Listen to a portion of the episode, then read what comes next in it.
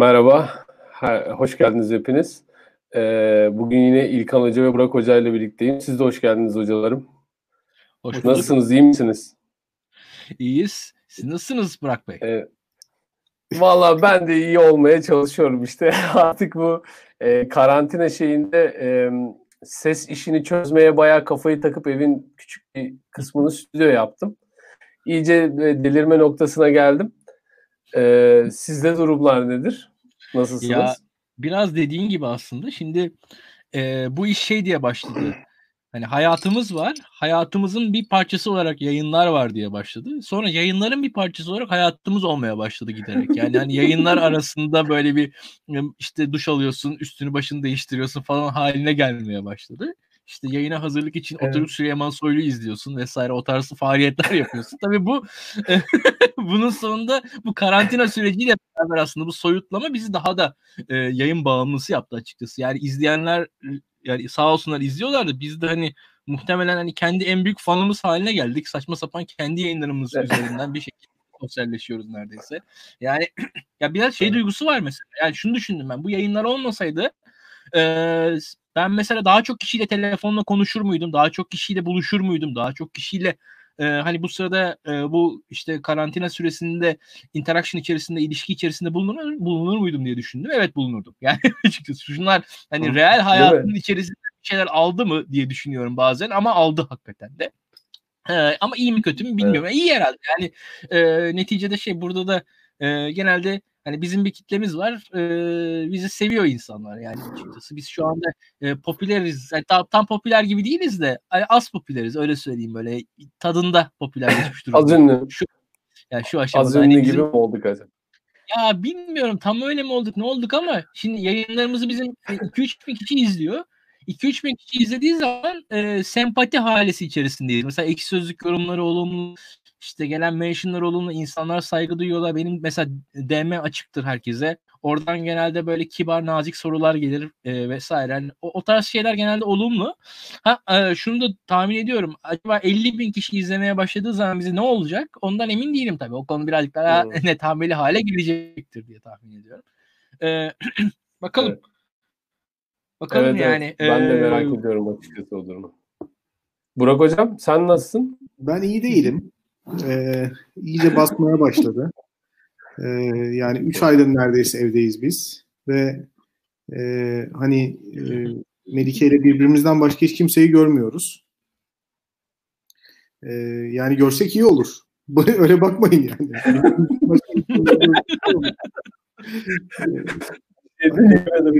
Mesela ben İstanbul'a geldim, Ankara'ya bir on beş gün kalır dönerim diye geldim. Bütün E, kazaklarımla falan geldim. Hani botlarımla geldim. Mevsim değişti bu arada. E, hani gidip tişört falan aldım. E, hakikaten zaman zaman algısı kayboldu. Birçok insanda olduğu gibi bende de öyle oldu. Ve şunu fark ettim. Aslında zaman şu anda bizim için korunacak bir şey değil. Hızla tüketilmesi gereken bir şey.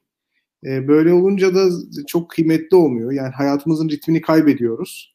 Ve birim başına düşen verimlilik de çok azalıyor. Yani çok enteresan bir şey. Konuştuğum birçok insan odaklanma sorunu çektiğinden bahsediyor. Ee, yani ben ısrarla e, hayatımın ritmini korumaya çalışıyorum. Yani her şeye rağmen. E, hani uyuma uyanma saatlerim ya da işte kendi araştırma ajandama sadakatim. Bunları bir şekilde e, hani o ritim içerisinde tutmaya çalışıyorum. E, fakat çok zor. Yani o ayrı bir enerji istiyor.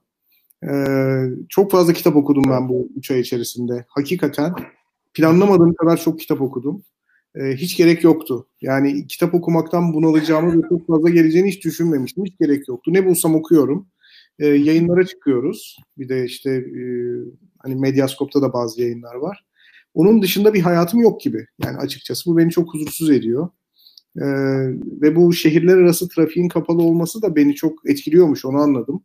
Hani kapalı kalmak, karantinada kalmak hakikaten e, sıkıntılı bir şey.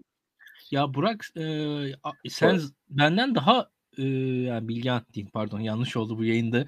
E, Bilgehan sen benden daha mobildin, ama şöyle bir durum var aslında e, ben senin kadar şehirler arası mobil değil, değilken bile yani ya belli bir periyotta ayda bir e, en azından İstanbul Ankara yapıyordum yani baktığın zaman. E, onu, onu oturtmuştum kendi kafamda.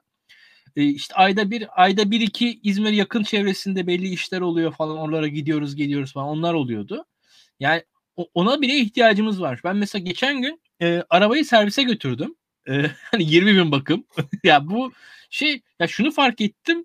Ya, ya götürürken doğru düzgün araba kullanamadığımı fark ettim. Yani biraz e, melekeler gerilemiş. Yani onu fark ettim. Yani yol boş olmasa kaza falan yapacaktım belki de. Bilmiyorum yani. Hani en azından e, kendime güvenemedim yani. O e, dönerken şey yaparken falan bir şekilde ya yani dostum kullanmıyorum arabayı ve e, arabayı servise götürdüm. İşte bir randevu alındı falan filan böyle.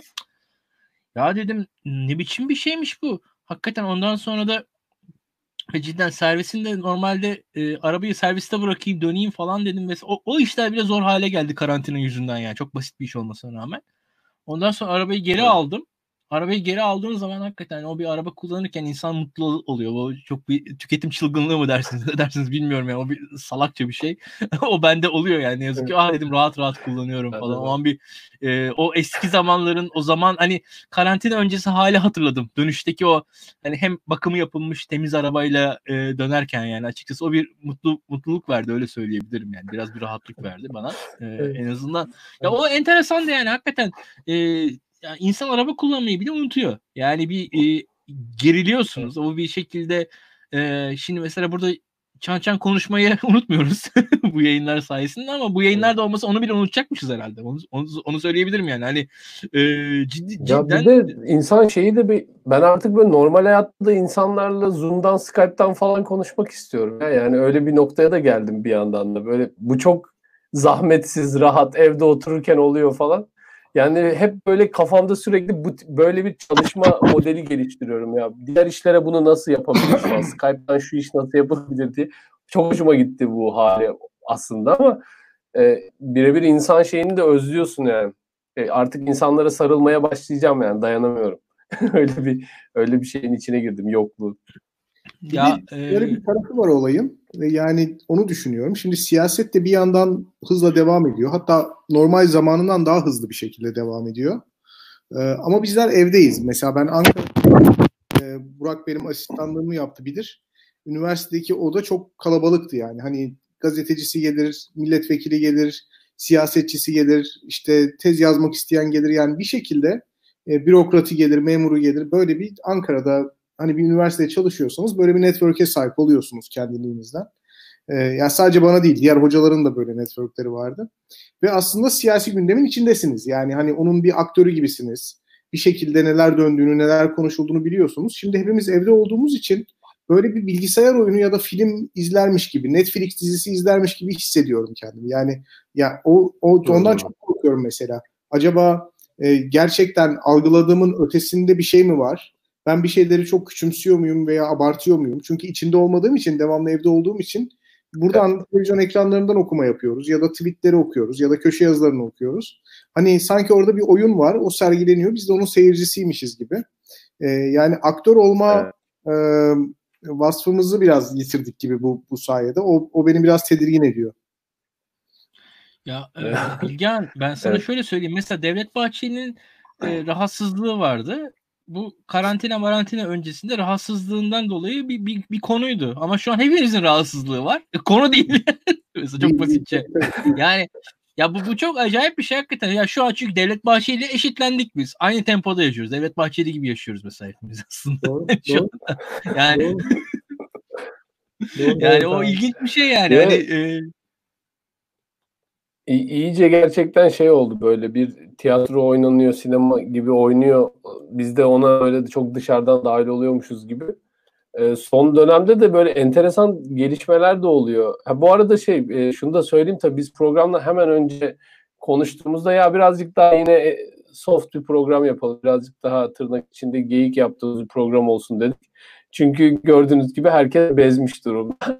E, o yüzden birazcık şeyimiz hafif, biraz daha dağınık gideceğiz yani. O yüzden e, politik analiz için bekleyenler yine tabii burada olsunlar ama e, sadece politik analizin olduğu bir şey de olmayacak. Programda olmayacak. Onun dışında halkımıza söz verdik. Evet, analize analize döneceğim. Halkımıza söz verdik.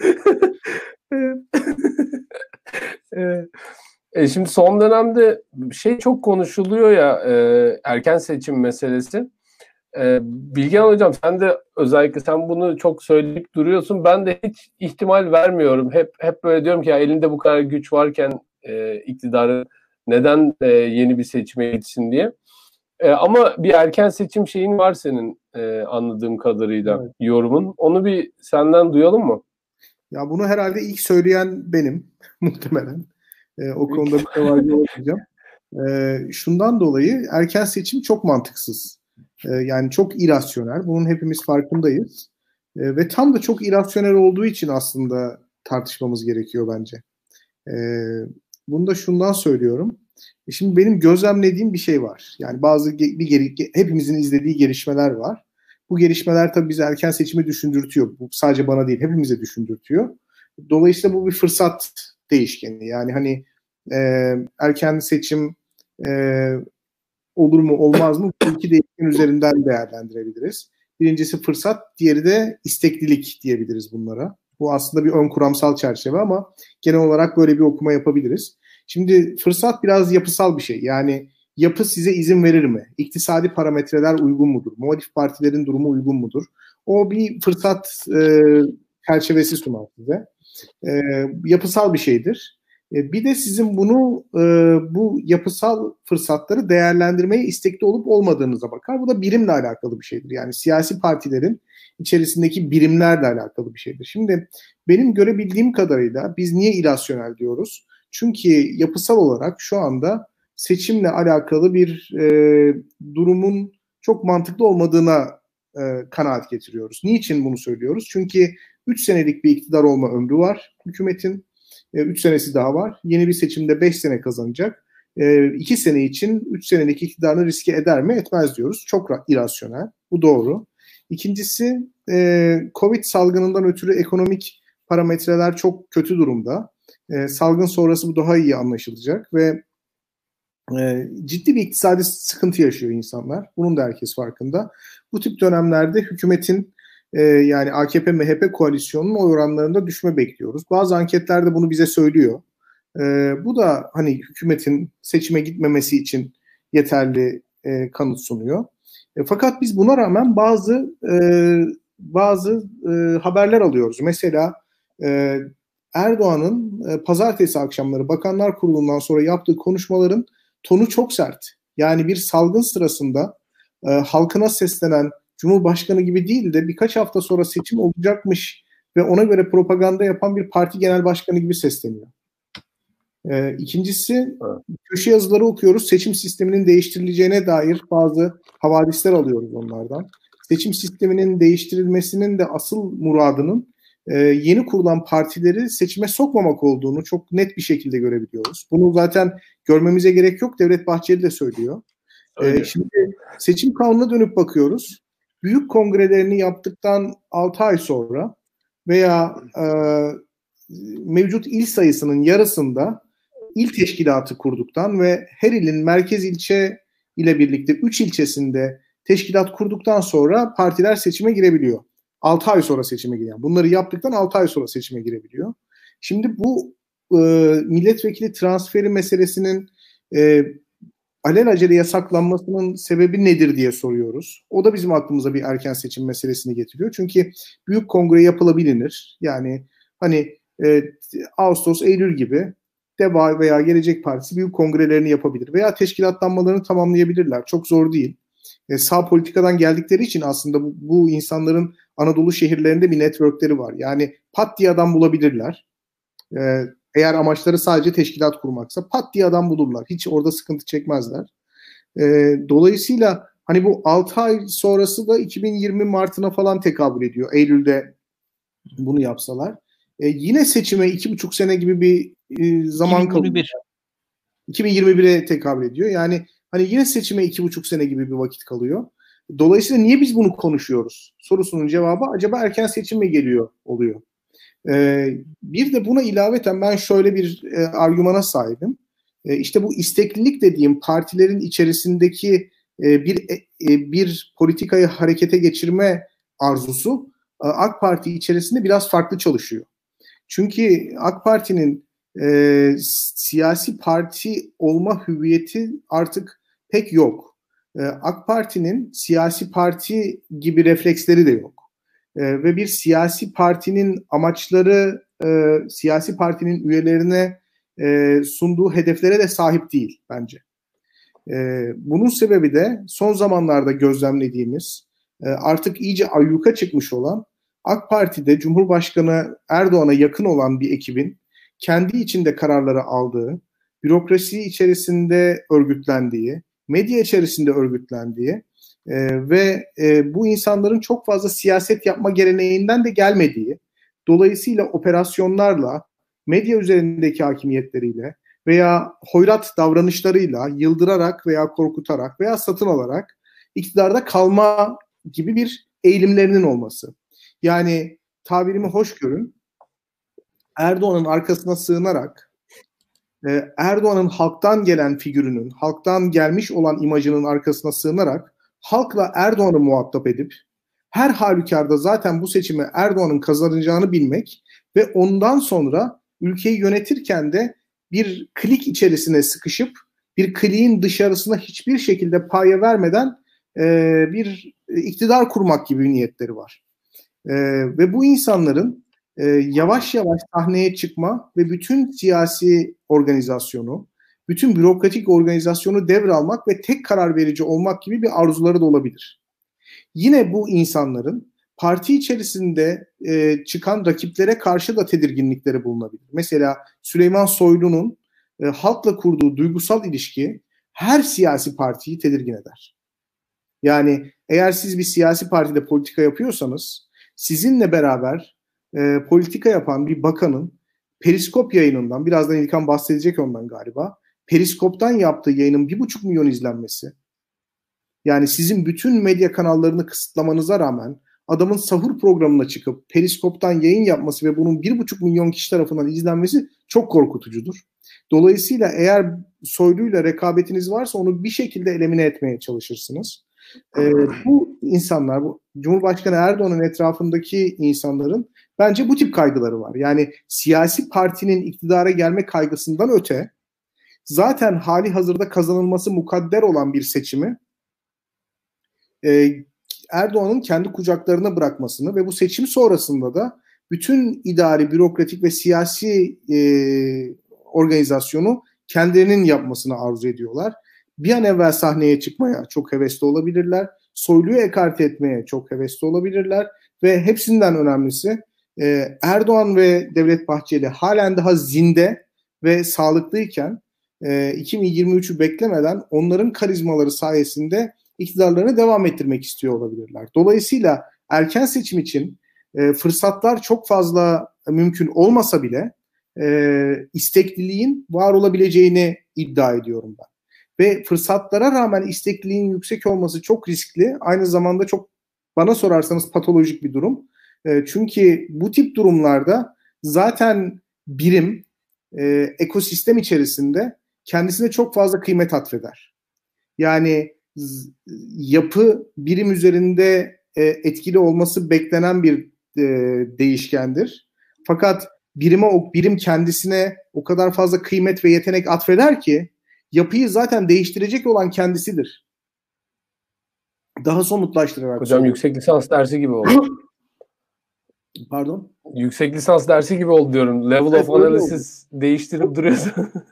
O yüzden patolojik bir durum diyorum. Çünkü yani Erdoğan'a, onun kişisel karizmasına o kadar çok anlam ve kıymet atfediliyor ki herhangi bir yapısal olumsuzluk zaten Erdoğan'ın sahneye çıkışıyla beraber değişecek. Zaten tarih Erdoğan olmasaydı da başka türlü akacaktı. Onun tarih sahnesine girmesiyle beraber e, tarihin akışı değişti.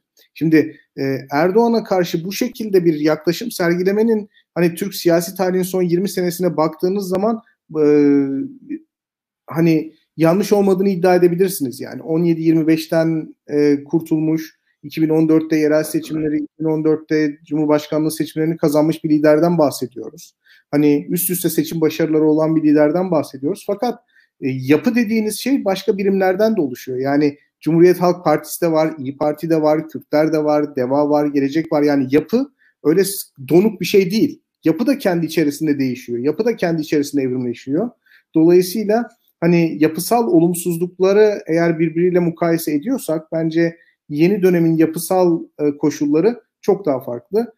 Erdoğan'a atfedilen o karizmatik liderlik, o her türlü savaştan galip çıkabilecek muzaffer komutan sıfatı bu noktada çok da işlemeyebilir. Bunun en bariz örneğini biz en son yerel seçimlerde gördük. Daha önce bizim programda söyledim galiba.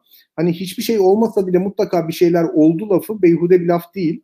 Çünkü Erdoğan'ın partisinin seçim kaybetmesi açıklanamayacak, ispat edilemese bile yani mutlaka seçim dışı, hayat dışı bir değişkene bağlanabilecek bir durum. Yani hiçbir şey olmasa bile, ispatlanamasa bile, ispatlanamamasa, ispatlayamaya, ispatlayamasak bile e, mutlaka bir şey olmuş olmalı ki bu tarih dışı karakterin partisi, bu tarih üstü karakterin partisi bu seçimde başarısız oldu. Onun için tekrar seçim yapmalıyız. E, ben seçim beklentimi sabit tutuyorum, açık söylemek gerekirse. E, ve benim burada güvendiğim E, temel temel hani düşüncemi dayandırdığım temel parametre e, AK Parti içerisindeki e, Cumhurbaşkanlığı etrafındaki ekibin e, çok arzulu olması ve yapıyı doğru okuyamamaları.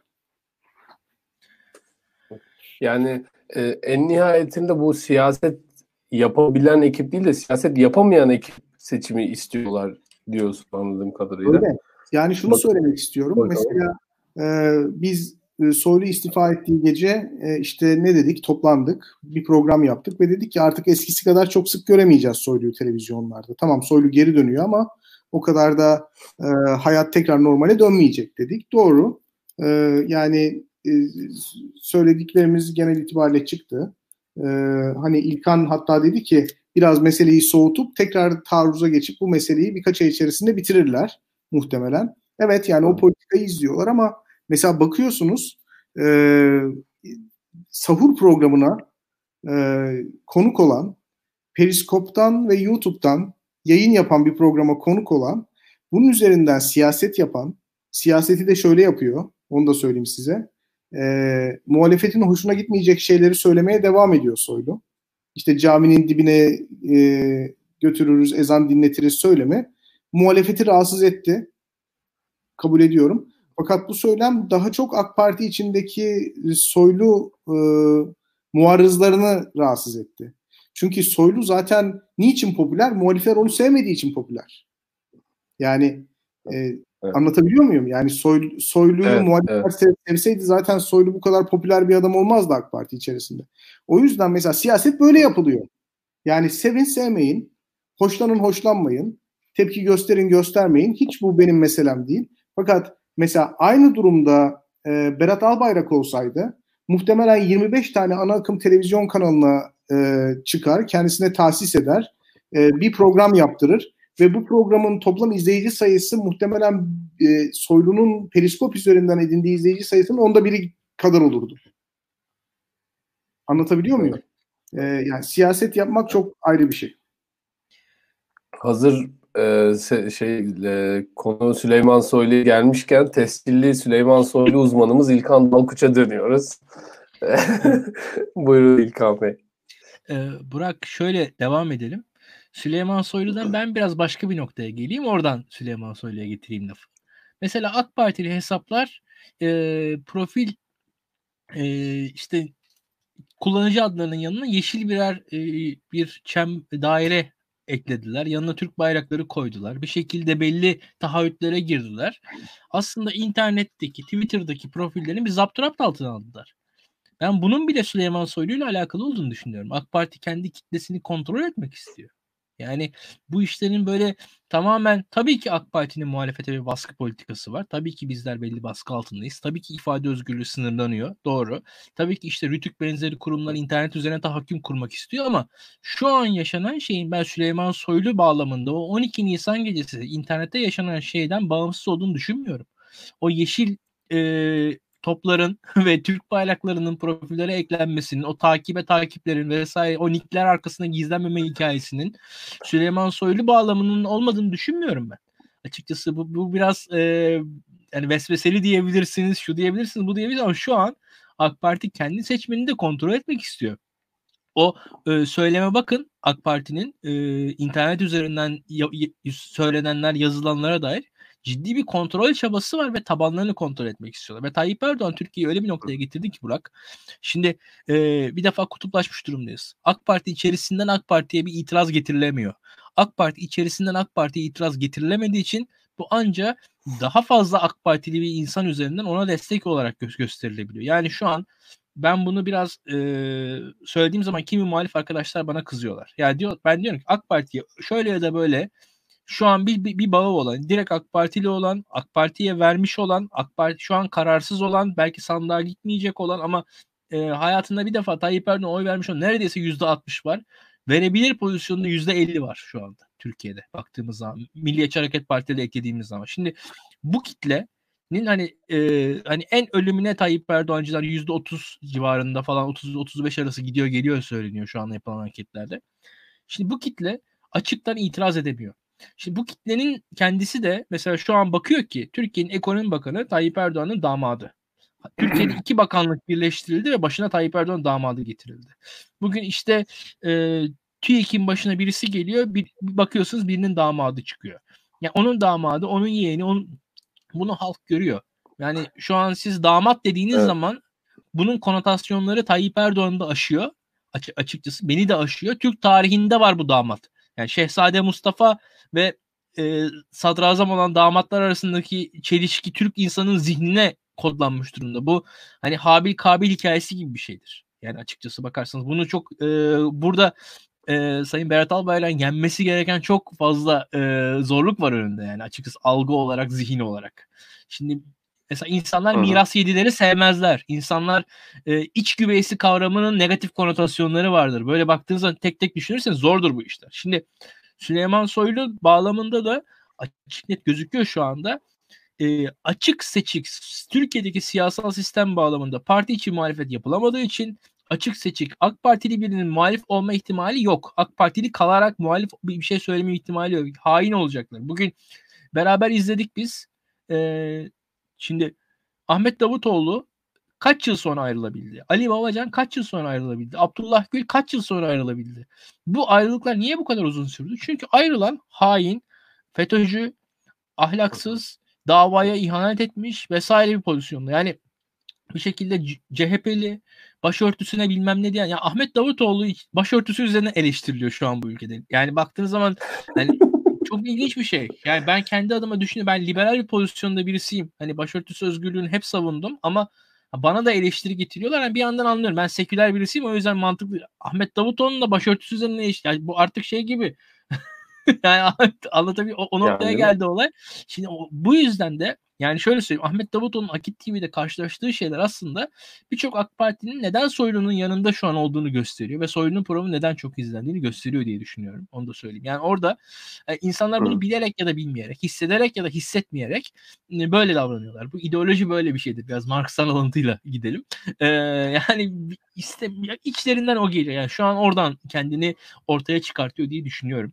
Ee, ben Bilgehan gibi e, çok kafam E, oturmuyor. Yani erken seçimi tam algılayamıyor ama şunu söyleyeyim, bu kadar tartışma yani bugün yani geçen hafta Kürt meselesi tartıştık düşün.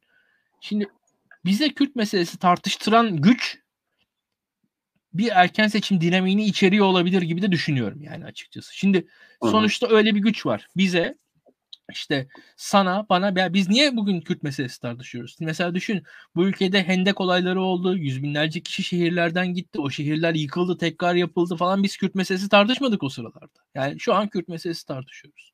Bir anda böyle bize Kürt meselesi tartıştıran bir gündem var. Hepimizi sürüklüyor oraya. Bizi oraya çeken gücün arkasında erken seçim dinamiği olabilir diye düşünüyorum ben. Yani ee, artı E, süfli gördüğüm, çok e, ilkeli de görmediğim bu özellikle seçime giriş konusundaki sıkıntılar, kısıtlamalar konusunda e, bir tartışmanın başlangıcı olabileceğini düşünüyorum. Ben, ben bu konuda biraz Bilgehan'dan daha farklıyım. Çünkü e, ben Türkiye'de hala bir noktada bir parlamenter sisteme dönüş tartışmasının da yürüdüğünü düşünenlerdenim. Yani bunun arkasında da ilk başta e, Bülent Arınç gibi, e, Cemil Çiçek gibi hala AK Parti'de olan, AK Parti yönetiminde olmayan, belli bir siyasal saygınlığı olan insanların olduğunu düşünüyorum. Eğer AK Parti'nin oyu belli bir seviyenin altına inerse, Tayyip Erdoğan'ın Cumhurbaşkanlığı seçimini kazanamayacağına dair bir e, algı, anlayış vesaire oluşursa tartışmanın oraya tartışmalar oraya doğru dönüşebilir, dönebilir diye düşünüyorum. Parlamenter sistem tartışması olabilir. Bunu da bir kenarda koyayım. Benim biraz öyle bir e, noktam var yani. O konuda biraz e, farklıyım sizden sanırım. Sen buyur. Sen sor söyle. Şey muhalef ya ben benim buradaki şeyim şu. Eee Yani anayasa değiştirmeden bunu yapma şansları yok ya. Muhalefeti yanlarını çekebilecek kadar düzgün bir parlamenter sistem e, teklifiyle ortaya çıkmaları da mümkün değil. Yani başka sebeplerle, politik ekonomik sebeplerle mümkün değil. Neden? Ee, yani şöyle çünkü ve, mesela... E, ya şöyle söyleyeyim. E, C H P'nin yönetimiyle İyi Parti'nin yönetimindeki insanlar altmış yaşın üzerinde insanlar Burak. Biraz öyle söyleyeyim ben. altmış yaşın üzerinde insanlar hı hı. özellikle Ankara'da bence şu son sistemden çok memnun kalmadılar. Alışamadılar, rahatsızlar. Yani özellikle aksaççılar dediğim hı hı. insanlar başkanlık sisteminden bence birazcık daha uzak duruyorlar. Ya partilerinin çıkarlarını olmasa dahi bence C H P'nin ve İyi Parti'nin başındaki insanlar parlamenter sistemi tercih ederler diye düşünüyorum. Partilerin çıkarlarını olmasa dahi hatta bakın bunu söylüyorum. Oh. Yani belki e, Cumhuriyet Halk Partisi açısından diyebilirsin. Yani e, Tayyip Erdoğan seçimi kaybedeceği zaman bunu getireceğine göre demek ki kazanacak olan partide bir şey veriyor demek. Haklısın. Zararları ne olacaktır? Hı-hı. Ama yani ilkeleri gereği, zihinleri gereği, kafa yapıları gereği hani kalplerinin götürdüğü yer, gönüllerinin durduğu yer parlamenter sistem olacaktır evet. diye düşünüyorum. Yani o Kemal Kılıçdaroğlu'nun kafasında parlamenter sistemin olduğuna inanıyorum. Arkadaşlar Meral Akşener'in e, kafasında soru... parlamenter sistemin olduğuna inanıyorum. Buyur. Ee, soru alıyor musunuz diyorlar. Arkadaşlar alıyoruz. Siz sorun ben e, arada ekrana getiriyorum. E, çok böyle şey olduğunu düşünürsem ben de e, dillendiririm de. E, rahat olun lütfen. Burada biz yani, bizeyiz üç yüz kişi oturmuş. Sonrasında şöyle söyleyeyim ben. E, birazcık daha ilerleyeyim istersen.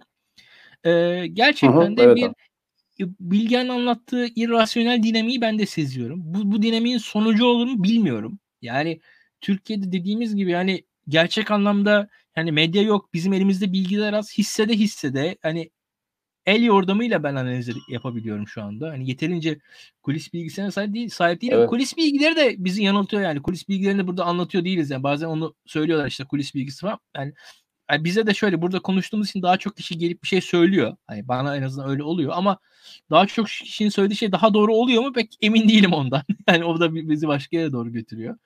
Eee Ya belediyeyi evet. bırakması şart da değil de o başka bir dinamik ya onu beraber göreceğiz. Onlar ayrı hikayeler ama şunu şöyle söyleyeyim size. Ee, ekonomi ciddi bir mesele. Ekonomiye dair de hükümetin e, nasıl algıladığını kendisini bilmiyoruz. Yani şimdi korona gündemi var. E, korona belli bir yani şu korona kısıtlamaları sürdükçe sanırım seçim kararı kolay kolay alınamaz Türkiye'de. Yani çünkü korona kısıtlamaları bitmeden bence zor. Yani parlamentoyu bile zor bir araya getirirsiniz en azından. Muhalefet ama... miting yapamaz. Ha, yani o da doğru gerçi. Ekrem İmamoğlu pazara çıkamaz. Tamamen öyle ya. Benim açımdan şu var. Şu anki sistemde iktidarın aşil topuğu o pazar olayıdır. Benim açımdan şuydu. Ekrem İmamoğlu aday oldu Bilgehan. Evet. Ya ben de ben nötürdüm Ekrem İmamoğlu'na. Adını C H P'li arkadaşlardan duymuştum. Hatta bana bir iki yıl önce aday olacak kişi Ekrem İmamoğlu demişlerdi belediyeye. Yani o açıdan biliyordum. Yani topluma göre daha yani informed bir pozisyondaydım. Ekrem İmamoğlu potansiyel bir adaydı benim gözümde. Ama ya aday gösterildi. Emin değilim. Bakalım nasıl birisi. Yani kendi adıma bakıyorum, işte araştırıyorum. Yani YouTube kanalına bakıyorum. Neler demiş, neler yapmış falan. Ama İmamoğlu'nun bir farkını gördüğüm an Facebook'tan canlı yayını açtı adam ve orada pazar gezmeye başladı. Orada dedim ki gerçekten sokakta yürüyebiliyor yani. Sokakta yürümek, yürümek ve şahsen temas etmek inanılmaz etkili bir şey. Sokakta yürüdüğünü gördü. O sokaktaki yürüyüşüyle beraber ben İstanbul seçimi kazanılabilir hissetmeye başladım. Yani bu adam kazanabilir İstanbul seçimi dedim. O başka bir şeymiş. Ve şu açık net e, sokak E, ta yürüyen siyasetçinin, muhalif siyasetçinin büyük şansı var. Şu anki sistemi e, hackleyebiliyor.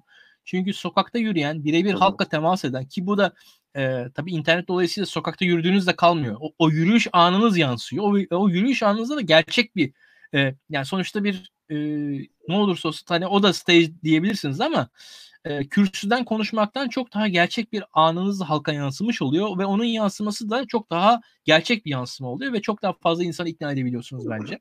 Şimdi burada bana kalsa siyasi, muhalif siyasetçilere tek vereceğim tavsiye sokakta yürüyün. Mansur Yavaş'ın, Meral Akşener'in, Muharrem İnce'nin, Kemal Kılıçdaroğlu'nun, Ali Babacan'ın, Ahmet Davutoğlu'nun hepsinin yapması gereken şey sokakta yürümek. Ama tabii korona kısıtlamaları var. Bu rahat rahat yapılamıyor yani şu an. Yani bu şey de özellikle mesela kadınlara ulaşmak için yani medyada yok elinizde.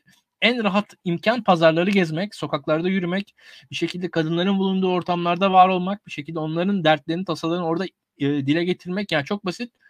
Ya ben hani hep söylüyorum, geçen gün mesela pazara gittim, barbunya aldım, kilosu on iki lira. Hani Ali Babacan gitsin bunu yapsın, barbunya alsın pazardan.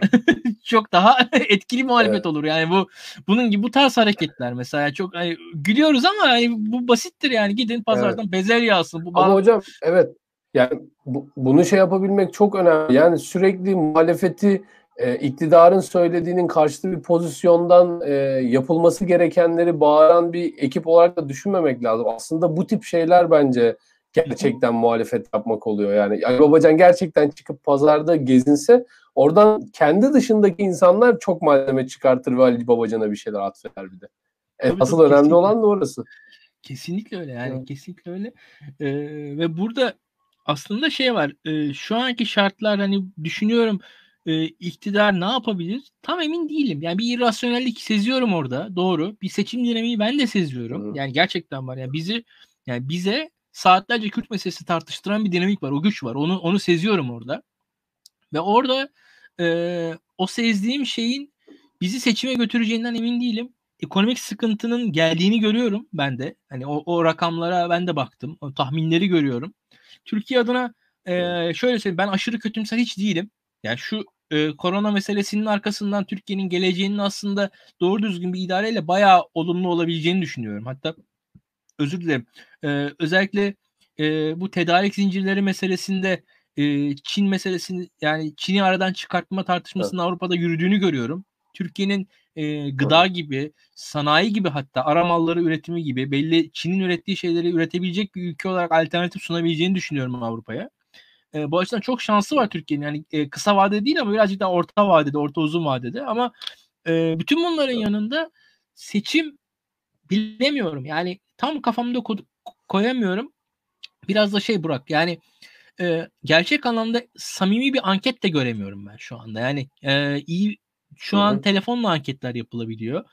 E, Bilgehan dedi ya, eskiden e, işin içindeydik. Yani gerçekten insanlarla görüşüyorduk. Bir şekilde olan biteni, bitene dair yorumlarımızın daha gerçek olduğunu hissediyorduk. Şu an tamamen acaba bir algı içerisinde miyiz? Bir bir vizyon, bize bir yansıtılanı görebiliyoruz ancak. Yani baktığınız zaman dünyaya şöyle bir yerden bakıyoruz hepimiz. Yani bir, bir kamera var şurada. Evet. O, o kameradan biz bakıyoruz. O kameranın bize gösterdiği kadarını görüyoruz. Yani şöyle değil, şöyle görüyoruz şu an dünyayı aslında. Bu yaşadığımız şartlar gereği.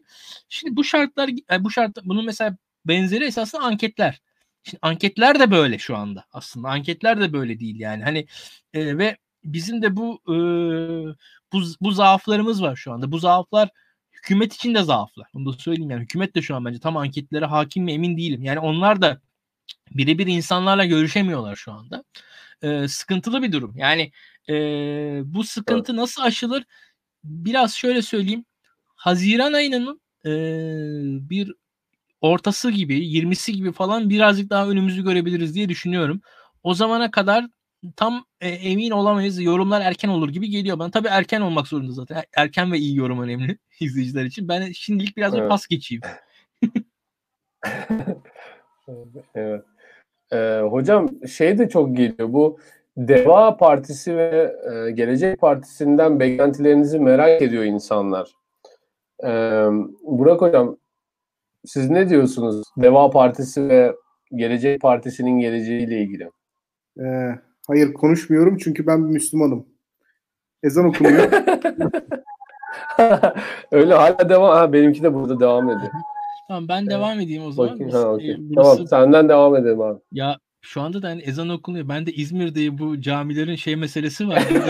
Artık belki marş falan çalmazlar inşallah.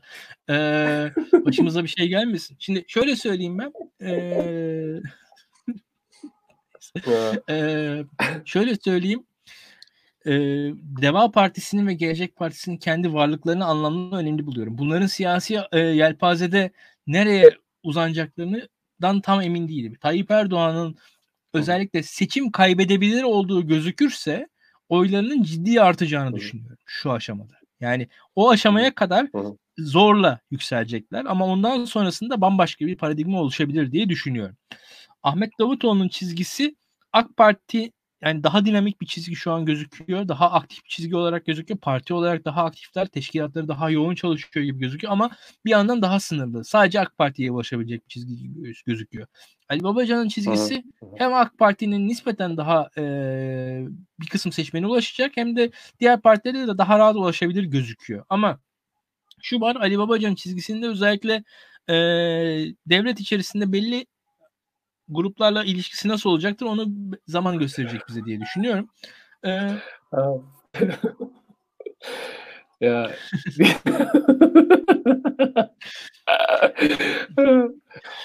Şimdi e, programı böldüm ama gerçekten değerli yani bu espriyi görmek için.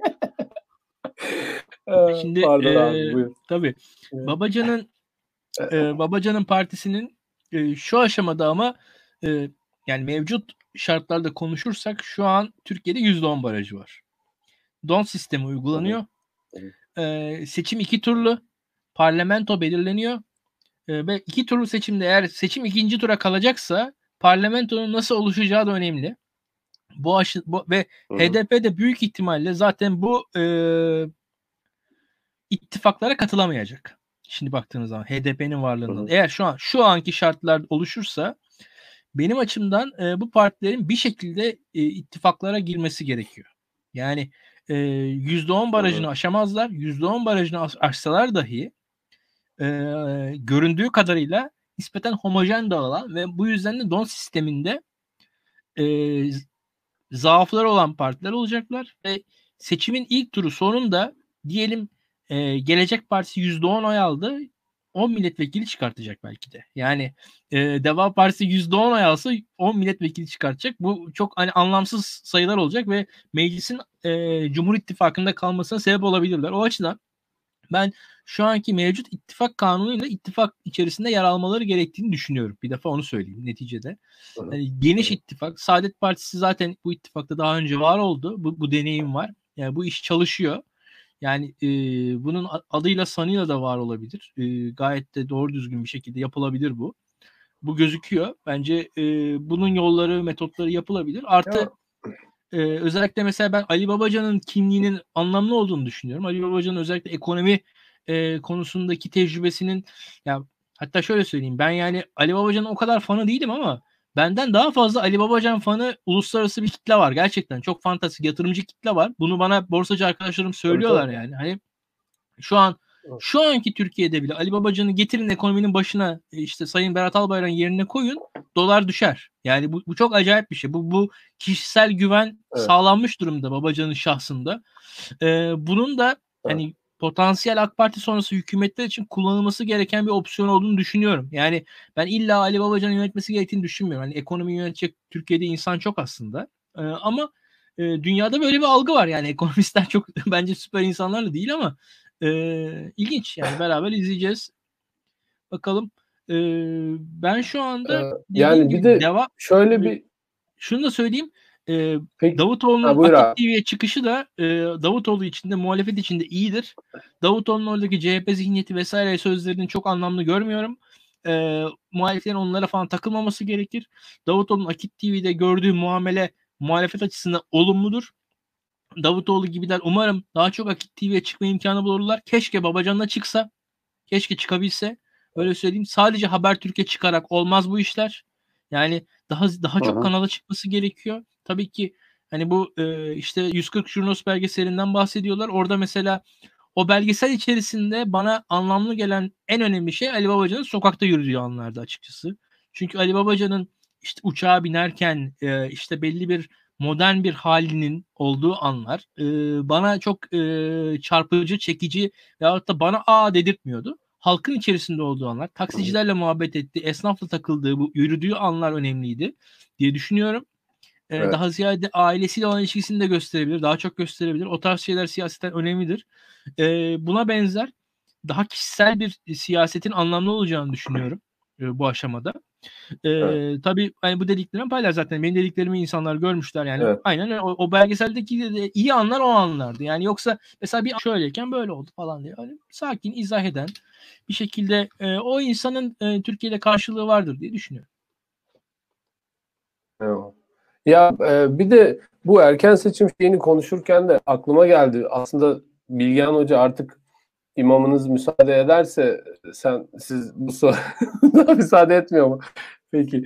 E, yani şöyle ben o zaman şeyden bahsedeyim. En son işte bir makale. Ben şu an imamla beraber çalışıyorum yani. Aslında uzun uzun konuşayım diye.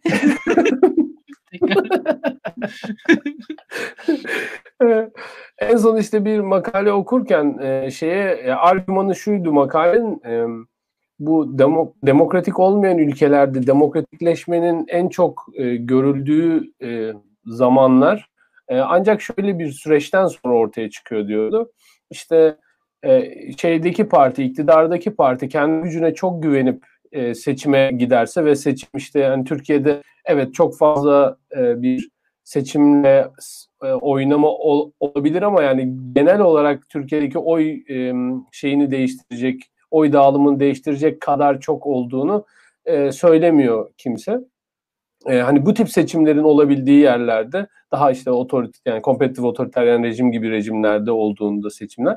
Eğer ki iktidardaki ekip e, seçimi kesinlikle kazanacaklarına inanıyorlarsa onların rakipleri iktidara geldiklerinde aralarındaki o e, aralarındaki e, durum dolayısıyla yapısal olarak e, demokratikleşmeye iten bir ortam ortaya çıkıyor gibi bir iddiası vardı e, makalenin. Yani bu böyle bir mesela erken seçim olsa ve AK Parti kaybetse, yani çok tabii böyle şeyi konuşuyorum ama e, izafi ama yani böyle bir durumda e, belki daha fazla ümitli olmaya, umutlu olmaya da bir yer vardır diyorum. Ben de İlkan gibi İlkan şey deyince ya biraz da umum var Türkiye ile ilgili AK Parti sonrası vesaire deyince hemen bu aklıma geldi. Belki biz de öyle bir dönemeçteyiz, öyle bir noktasındayızdır siyasetin diye. Ee, Burak Hoca'nın bununla ilgili yorumunu merak ettim aslında. DEVA ile birlikte şey yaparken hocam bunu da, bunun için de bir şeyler söylerseniz. Ee, imamın müsaade ettiği ölçüde. Aslında e, yani daha rahat konuşabiliriz. Yani bir iki dakika daha beklerseniz. Okey. Okey. Sen ne düşünüyorsun İlkan? Tamam hocam şey yaparız. İlkan'la devam ederiz. Böyle bir böyle bir ihtimal sende e, sence olabilir mi böyle bir ihtimal? Belki olasında olabilir mi Türkiye şu anda işin? Belki yani seçim böyle bir seçim olsa ve AK Parti yenilse çok enteresan olabilir herhalde. Ya şimdi şöyle benzer örnekleri düşününce hangi ülkeyle Türkiye'yi benzeştirmek lazım? Aslında şimdi Türkiye'de E, renkli devrimler Türkiye ya, öncü ülkedir biliyorsun. Ha, ya, senin söylediğin bakınca, gibi Türkiye öncü tabii, ülkedir. Tabii. Şimdi şöyle e, Türk, şimdi bu renkli devrimler jargonu aslında Türkiye'deki zihni bayağı bulandırdı. Bizim renkli devrimlerin devrimler jargonunun önemli kısmı aslında bildiğiniz ya seçim hilesi var. Halk seçim hilesine karşı itiraz ediyordu yani o tarz şeyler veyahut da e, birçok yerde seçim sonuçlarının uygulanmasından yönelik bir şekilde toplumsal tepkilerdi. Ya yani bunlar öyle bir Ee, dış müdahale falan e, tabii ki dışarıdan destek de görülmüştür o ayrı mesele ama yani neticede ülkede yaşanan ülkenin iç seçimine dair olan olan şeylerdi. Mesela baktığınız zaman e, Sırbistan'da seçimle iktidar değişti aslında. Sırbistan'daki o hani soykırımcı idareden normal idareye geçiş seçimle oldu. Birçok yerde seçimle bayağı bir şey oldu. Hani Türkiye'de de bizim e, hani bizim gibi iyimserlere dair en ciddi eleştiri ya seçimle bir şey olmaz. Ya esasında örneklere bakılırsa dünyanın birçok yeri seçimle bayağı bir şey oldu. Yani seçimle öyle yani seçimle hiçbir otoriter de- değişmedi falan. Yani sen bilmiyorsun sadece seçimle değişenleri yani. Hani seçimle bayağı bir otoriter değişti. Yani bu burada biz de bakıyoruz. Evet. Bu biraz üzgünüm bu konuda vulgar olacağım ama hani orada şöyle bir şey var. Hani her evet. şeyi bilen edada eda ile karşımıza çıkıyorlar bu konularda. Yani biraz bir seçim evet. takip eden, seçime bakan, seçimle e, acaba heyecanlanan insanlara insanlarla dalga geçen, böyle neredeyse e, dağda gerilla mücadelesi yapmayan, e, kendilerince herkesi herkesi eleştiren ama kendisi de hani e, bir şekilde evet. arkasına gizlenen, ne diyeyim ya yani, bu, bu söyleme düştüm ama ne yapayım yani, hani o tarz bir insan e, şeyi var karşımızda. Şimdi burada şu durum var yani, dünyadaki örneklerde aslında seçimle birçok iktidar değişti. Hatta yani Türkiye öncü ülkedir dedik. Ya Türkiye'de değişti. İsmet İnönü gitti, Adnan Menderes geldi. Baktığınızda seçimle geldi. Yani seçimle evet. oluyor bak birçok şey. Tabii ki ülke bir anda o seçim günü, seçimle iktidar değiştiği anda Türkiye'deki tüm sorunlar çözülmeyecek. Zaten biz bunu söylemiyoruz. O gün de Türkiye böyle olacak. O gün de Türkiye'de işte kadına şiddet olacak. O gün de Türkiye'de açıkçası e, sokaklarda terbiyesiz terbiyesiz insanlar korna çalacaklar. O gün de Türkiye'de birçok suç işlenecek. Türkiye öyle güzel olmuyor. Kürt meselesi devam edecek. Alevi meselesi devam edecek. Gayrimüslim meselesi devam edecek. Belki dindar insanlar, atıyorum, beyaz Türklerin yoğun olduğu yerlerden dışlanmaya devam edecekler. Başörtülü insanları yan yan bakan tipler olacak. Öyle terbiyesiz insanlar olacak. Bayağı bir şey, sıkıntı olmaya devam edecek. Bizdeki kötülük var olmaya devam edecek bu ülkede o günde. Ama şu var. Seçimle de bir şeyler değişir. Değişti. Şili'de değişti. İspanya'da değişti. Değişiyor. Seçimle birçok şey değişiyor dünyada yani. Sırbistan'da değişti. Yani bu tek tek değişen yerler var. Değişmeyen yerler de var, doğru, ama değişen yerler de var. Şimdi baktığınız zaman hani illa karşımızdaki insanlar da şey gibi bize, yani öyle bir noktadan anlatıyorlar ki iktidar var.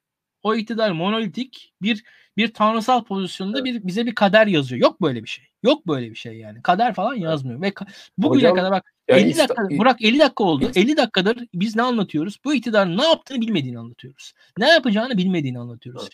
Biz neden ya seçim mi olacak, ne olacak diye kafamızın etini yiyoruz. Çünkü baktığın zaman hani iktidara agency olarak bir zeka atfedemiyoruz. Bir plan atfedemiyoruz. Hani bir güç, güç atfediyoruz. Doğru. Çok büyük bir güç var. İnanılmaz bir popülarite var.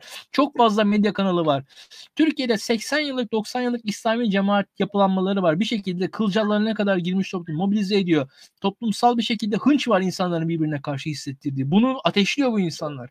Sen ona bunu diyorsun, o sana bunu evet. diyor. Bak ezandan neler çıktı. Az önce espri yaptık ama bir şekilde mobilize oluyor insanlar. Herkesin birbirine karşı o kimlik duygusunu hissettiriyor. Onu Onu kazıyor. Onu bir şekilde gıdıklıyor yani. Onu onu yapmayı biliyor bu adam. Şimdi bu, ama bundan ibaret değil bu dünyada. Hani bunlar olacak ama bundan ibaret de değil. Şimdi şöyle söyleyelim. Ee, bu teşekkürler. Yani bu böyle söyleyeyim ki dünya bundan ibaret değil. Biz dünya bundan ibaretmiş gibi yaparak dünyanın böyle kalmasına ancak katkıda bulunuruz. Onu söyleyebilirim. Kesinlikle katılıyorum sana. Evet. Hani biz de hani iyimseriz falan. Evet. Ya ben de dünya böyle çiçekler, böcekler, cennet e, bahçesi falan olduğunu düşünmüyorum. Yani bi, biz biz dünyanın evet. e, biz biz gayet realist insanlarız. Yani açıkçası gerçekçi bir iyimserlik sorun... diyelim. Evet. Evet, evet kesinlikle öyle. Gerçekçi bir iyimserlik diyelim. Yani ya bir de mesela bu şeyde de olmuştu. İstanbul ve Ankara seçimlerinde de olmuştu. Burak hocam kusura bakmayın. Bir şunu da söylemek istedim konu açılmışken.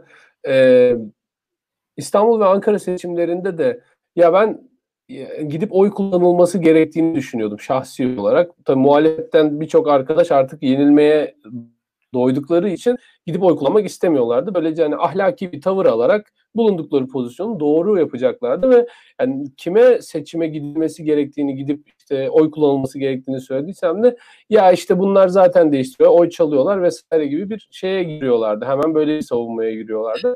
Ama yani Türkiye'deki seçimlerde olan e, oynamalar, e, yolsuzluklar, yanlışlıklar seçimin genel kaderini etkileyecek seviyede değil. Yani bunu böyle bunu biliyoruz. Yani gözlemciler var, uluslararası kurumlar gözlem yapıyor vesaire. Baktığınız zaman böyle bir şey yani seçime gidip oy kullanmak aslında gerçekçi bir tavırdı. Ama e, işte bu liberal iyimserliğiyle e, şey oldu insanlar. Liberal iyimserliği bu işte. Bunlar neler yapıyor siz bilmiyorsunuz. E, ahlaki pozisyonuyla beni eleştiriyorlardı. E, Ekrem İmamoğlu kazanınca ve Mansur Yavaş kazanınca çok mutlu olmuştum tabii. Hem haklı çıktığım için hem de ülke için. Ee, bunu da söylemeden edemeyeceğim. Burak Hocam buyurun. Evet. Ee, ya gerçekçi bir iyimserlik yerine iyimser olmayan bir umut diyelim ona. Ee, hmm. Tabir benim hmm. değil. E, Eagleton'un. E, bence daha iyi karşılıyor. Ben de iyimser olmayan bir umut istiyorum açıkçası. E, hmm. Şöyle söyleyeyim. E, ya katılıyorum İlkan'ın söylediklerine. Evet yani bu tip rejimlerde e, iktidar değişiyor ve seçim önemli bir parametre. Ee, ve E, hepsinden önemlisi mesela boykot konusundan bahsettim. Boykot bence ahlaki bir tavır olmamalı. Yani boykot siyasi bir tavır olmalı. E, ve e, boykotun siyasi bir tavra dönüşebilmesi için de boykotun çok iyi örgütlenebilmesi gerekiyor. Yani boykotçu kamp ayrı bir siyasi parti gibi hareket etmek zorunda. Yani boykotu ben kendime yakıştıramıyorum, ahlaki olarak oy vermeyi e, hoş görmüyorum e, diyerek boykot edilmez. Yani onu onu onu söylemek zorundayım. Yani boykotun amacı da siyasi bir e, sonuca ulaşmaktır. E, dolayısıyla bu bu tip bir sonuç vaat etmeyen, bu tip çalışmalar içerisinde olmayan, sadece kendi yakın çevresini zehirleyen insanları tartışma konusu yapmayalım. Yani Türkiye'de ciddi bir boykot eğilimi gelişmemiştir bile. Türkiye'de gelişen, şu an yakın döneme kadar gelişen boykot eğilimlerinin bazı siyasi amaçları vardır. Ama yerel seçimler öncesi ortaya çıkan boykot eğiliminin siyasi bir amacı yoktur. O tamamıyla kendisini ahlaki bir noktada konumlandırıp seçim sonucuna göre insanlara siyaset kurumunun işlemediğini söylemek ve radikalizme çağırmak üzere bir konumlanma projesidir. Yani siyaset kurumu zaten işlemiyor. Evet. Çünkü siyaset demek aslında karşı tarafı tahkir etmek ya da karşı tarafı bir şekilde ezmek demek değil, olabildiğince geniş bir kazananlar koalisyonu oluşturmak demektir. Bu da sizin gibi olmayanlarla, size benzemeyenlerle konuşmanızı beraberinde getirir. Karşılık, karşılıklı olarak konuştuğunuz zaman zaten hayat sizi kalabalıklaştıkça merkeze çeker. E, bu da tabii radikal ideolojilerin, radikal kesimlerin çok hoşlanmadığı bir şey. E, zaten AK Parti iktidarının üzerine kurulduğu eksen de bu açıkçası. Yani şu anda sesi çok duyulan, yani geçmişte de iki bin ikiden bu yana sesi çok duyulan insanlar aslında e, AK Parti'nin e, muhalefet kampında sesi çok duyulan insanlar, AK Parti'nin sesinin duyulmasından memnun olan insanlar. E, yani karşı tarafı nasıl, muhalefeti nasıl e, e, karakterize edebilirseniz kendi kitlenizi de o şekilde tanımlayabiliyorsunuz. Yani e, kimlik orada çok önemli. Hani ötekini nasıl tanımlarsanız siz kendi tabanınıza da onun karşısında bir imaj yüklüyorsunuz. E, o bakımdan o aslında hep değişti Türkiye'de. Mesela iki bin iki iki bin on yılları arası ötekinin tanımı daha böyle ulusalcı, daha darbeci, daha e, antidemokratik bir ötekiydi. Bunun karşısında muhafazakarları daha demokratik, daha uzlaşmacı, daha hoşgörülü olarak tanımladılar. iki bin on iki bin on bir senesine kadar. Daha sonra e, bu değişti tabii. E, Arap Baharı ile beraber öteki daha e, gayrimilli, e, öteki daha Avrupa'yı, yerel değerlere uzak kişiler olarak tanımlandı. Böylece AK Parti seçmeni gerçekten halkı temsil eden, geleneksel değerleri temsil eden seçmen grubu olarak tanımlandı. E, son yıllarda da işte öteki e, daha milliyetçi kavramlarla tanımlanıyor. Öteki vatan haini olarak tanımlandığı için A K P'liler vatansever, daha milliyetçi olarak tanımlanıyor. Yani ötekini tanımlama becerisi çok yüksek Adalet ve Kalkınma Partisi'nin ve ötekini tanımlarken de öteki tarafın en radikal isimlerini seçip onları çıkartarak bütün bu radikalizmi bütün muhalefete teşmil etme gibi bir stratejileri var. Yani mesela camiden Çavbelle okundu. Bu harika bir eylemdi, muhteşem bir eylemdi, gurur duyuyorum yani bir muhalifi alıp sanki bütün muhalefet böyle düşünüyormuş e, ve hepsi ezana e, karşı bir protesto geliştiriyormuş gibi tasvir etmek gibi bir stratejisi var. Halbuki biz her programda bir ezan yayını yapıyoruz yani. E, biz her programımızı evet ezan e, arada ezan, ezan veriyoruz yayına. Böyle bir şey. E, muhalifler olarak. Evet. Ya bunlar Buyurun çok hocam. konuşuldu. Hani bu toplumsal kutuplaşma üzerinden iktidar kurma meselesi çok konuşuldu, çok söylendi. Kimlik siyaseti çok konuşuldu. E, A K P'nin aslında e, bu yönetim krizi iki bin on beşten sonra başlamıştı. E, iki bin on beş e, bir Kasım'ında seçildi ve e, daha sonra işte Ahmet Davutoğlu'nun istifası, on beş Temmuz. Türkiye'de hukukun ve kurumların çok açık bir şekilde tahrip edildiği bir dönem yaşandı. Ve bu aslında bir yönetim krizine işaret ediyordu. Türkiye'deki yönetim krizi arttıkça Burak'cığım, e, Türkiye'deki e, e, iktidara gelme biçimi de siyasetten uzaklaştı. Yani şunu söylemek istiyorum. E, iktidara gelmek için ülkeyi yönetmeniz gerekiyor ve e, mesela e, insanlar yedi Haziran bir Kasım arası A K P'nin oy sıçraması yaptığı, o yüzde dokuzluk oy sıçraması yaptığı dönemi terörle mücadeleye bağlama eğilimindeler. Bana sorarsanız orada A K P'nin ekonomiyi yönetme başarısı daha çok takdir edildi ve insanların hükümet kurulamamasına, verdikleri bir tepki vardı. Çünkü iyi kötü A K P'nin insanların refahında yaptığı bir refahına yaptığı olumlu bir katkı vardı. Ve insanlar ülkeyi iyi yönettiğini düşünüyorlardı açıkçası. Yani baktığınız zaman iyi park yaptığını düşünüyordu, iyi yol yaptığını düşünüyordu, iyi hastane yaptığını düşünüyordu. Bir şekilde milli gelirinin arttığını düşünüyordu. Yeni araba aldığını görüyordu, yeni ev al- alabildiğini görüyordu. Dolayısıyla yönetim performansına yönelik bir takdir vardı. Ee, daha sonra şu görüldü ki iktidarda kalmak için o kadar da fazla e, çalışmaya gerek yok. O kadar da aktif siyaset yapmaya gerek yok.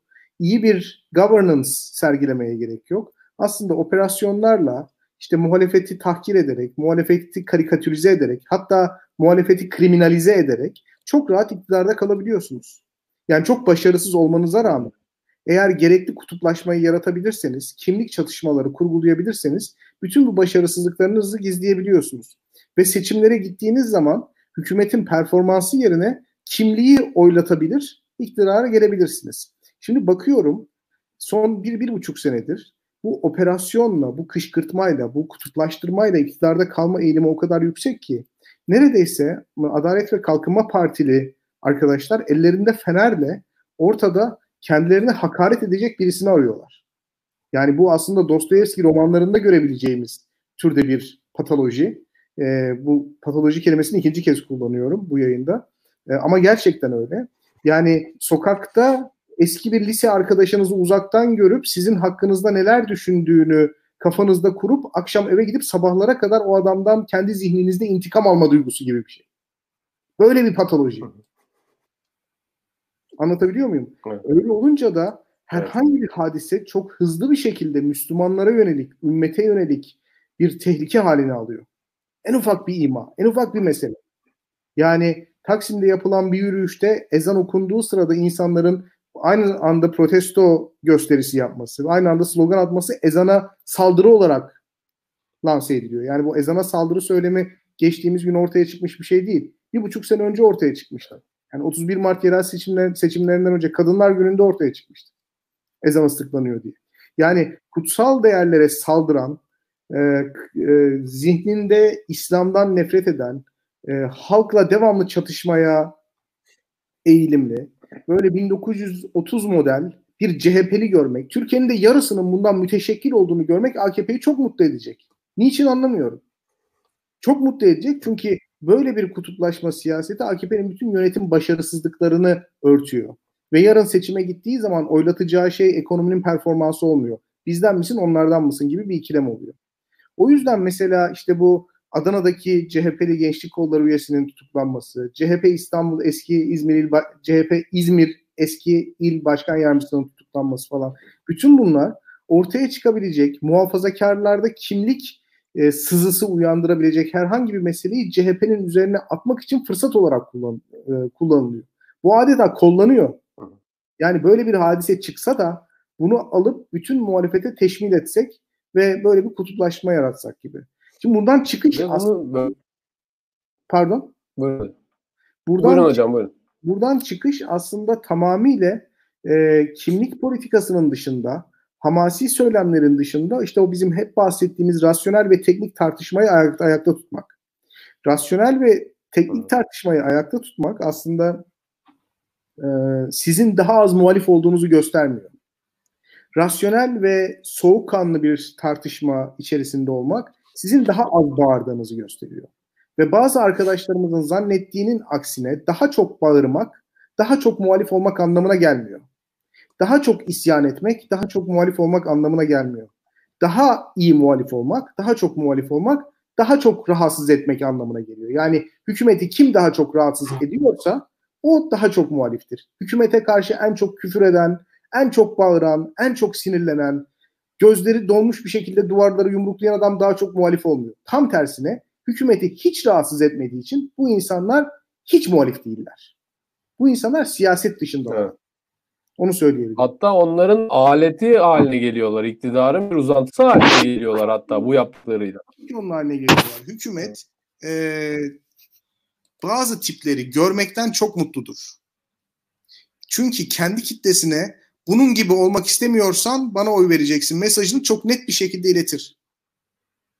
E, İhsan Özçıtan bizde verdiği, Daktilo bin dokuz yüz seksen dörtte verdiği sunuş e, çok önemliydi. Sen, sen de oradaydın Burak galiba. Ya bu, evet, evet, evet, evet. Mesela bir araba İstanbul'un e, varoş semtlerinde kullanılıyorsa, siz İstanbul'un merkez semtlerinden birisinde oturduğunuz zaman o arabayı kullanmak istemiyorsunuz. Çünkü o araba artık Aha. o varoş semtle özleşmiş bir şey. Şimdi bana sorarsanız Doblo harika bir araba. Ee, ama ben e, kendimi Doblo almaya edemiyorum. Bu, bu arada şaka yapmıyorsun. Hayır, bu arada şaka yapmıyorsun. Gerçekten bir ara zor döndürdüm. Evet. Seni Doblo almaktan zor çevirdim. Gerçekten öyle. Fakat alamam. Yani Doblo'yu aldığım zaman benim yakın çevrem bana tepki verir. Şimdi kendi çevresine, AK Parti'nin kendi seçmenine verdiği mesaj da bu. Ee, bu adamlar muhalif. Bu adamlar gibi olmak istemiyorsanız gelip bize oy verin. Çok basit bir şey aslında. Çok basit. Şimdi o adam da evet. diyor ki e, A K P benden o kadar nefret ediyor ki en muhalif benim. Hayır. A K P'ye karşı en muhalif olan onun müşterisini çalan partidir. Onun müşterisini çalan düşüncedir. Tamam mı? İnsanları AK Parti'den kurtaran düşüncedir. Ya da öyle siyasi, o siyasi aktörlerdir.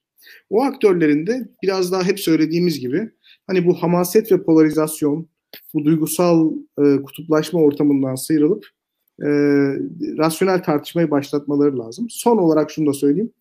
E, rasyonel ve teknik tartışma demek siyaset yapmamak anlamına da gelmemeli. Yani şimdi siz sabahtan akşama kadar gayri safi yurt içi hasılanın enflasyona yaptığı etki ve bunun işsizliğe olası e, etkilerini beş yıllık projeksiyon halinde teknik terimlerle anlattığınız zaman E, siyaset yapmış olmuyorsunuz. Yani güzel bir şey yapmış oluyorsunuz. Fakat siyasetçi demek zaten bu teknik tartışmayı insanlara anlatabilen kişi demektir. Bu filtre demektir aslında. Anlatabiliyor muyum? Daha basit sözcüklerle, daha doğrudan neden sonuç ilişkileri kurarak yapmak gerekir. Bu DEVA Partisi için sorduğun so- soru aslında burada önem kazanıyor. Eğer siyasetin merkezinde konumlanmak istiyorlarsa, yani şu anda DEVA, İyi Parti ve C H P bu role aday. Merkezin sağında ve solunda konumlanmak üzere.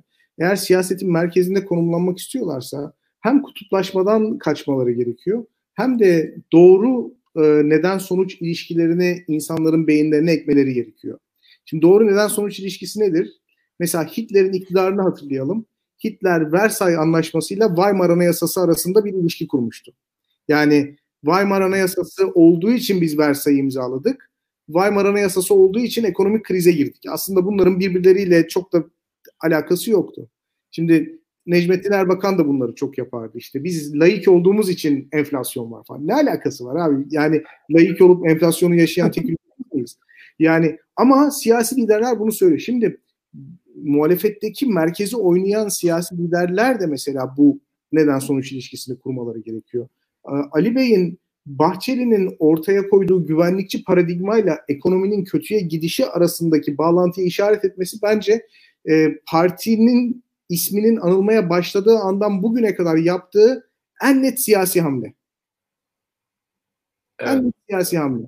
Yani evet. Ekonominin kötü gittiğini anlatacaksınız, nasıl iyi olacağını anlatacaksınız ve kötü gidişinden kimin mesul olduğunu, hangi aktörlerin bundan sorumlu olduğunu söyleyeceksiniz. Bunu yapacaksınız. Elinizi biraz kirleteceksiniz. Evet. Bu kadar. Evet. Ee, hocam bir manifesto gibi döküldünüz yine. Evet, evet. Ee, İlkan, biz güya yumuşak şey... bir program yapacaktık açıkçası. Nereye geldik bunu? İlkan'dan bahsedince ortamı terk ettin abi. Bu konuda bir özelleştirdik. Bu kadar sinirlenmeni gerektirecek ne söylüyorsun? Yayını terk etti mi? Ya valla e, evet. dediğim gibi bizim Ekle... çok kolay bir süreç değil hakikaten. Yani o insanları da bir açıdan anlıyorum. Yani e, ama İlkan... elimizin sebebi de bu yani. Elimizde bir tek kendi enerjimiz var. O enerjiyi doğru kullanmak önemli şu süreçte. Açıkçası.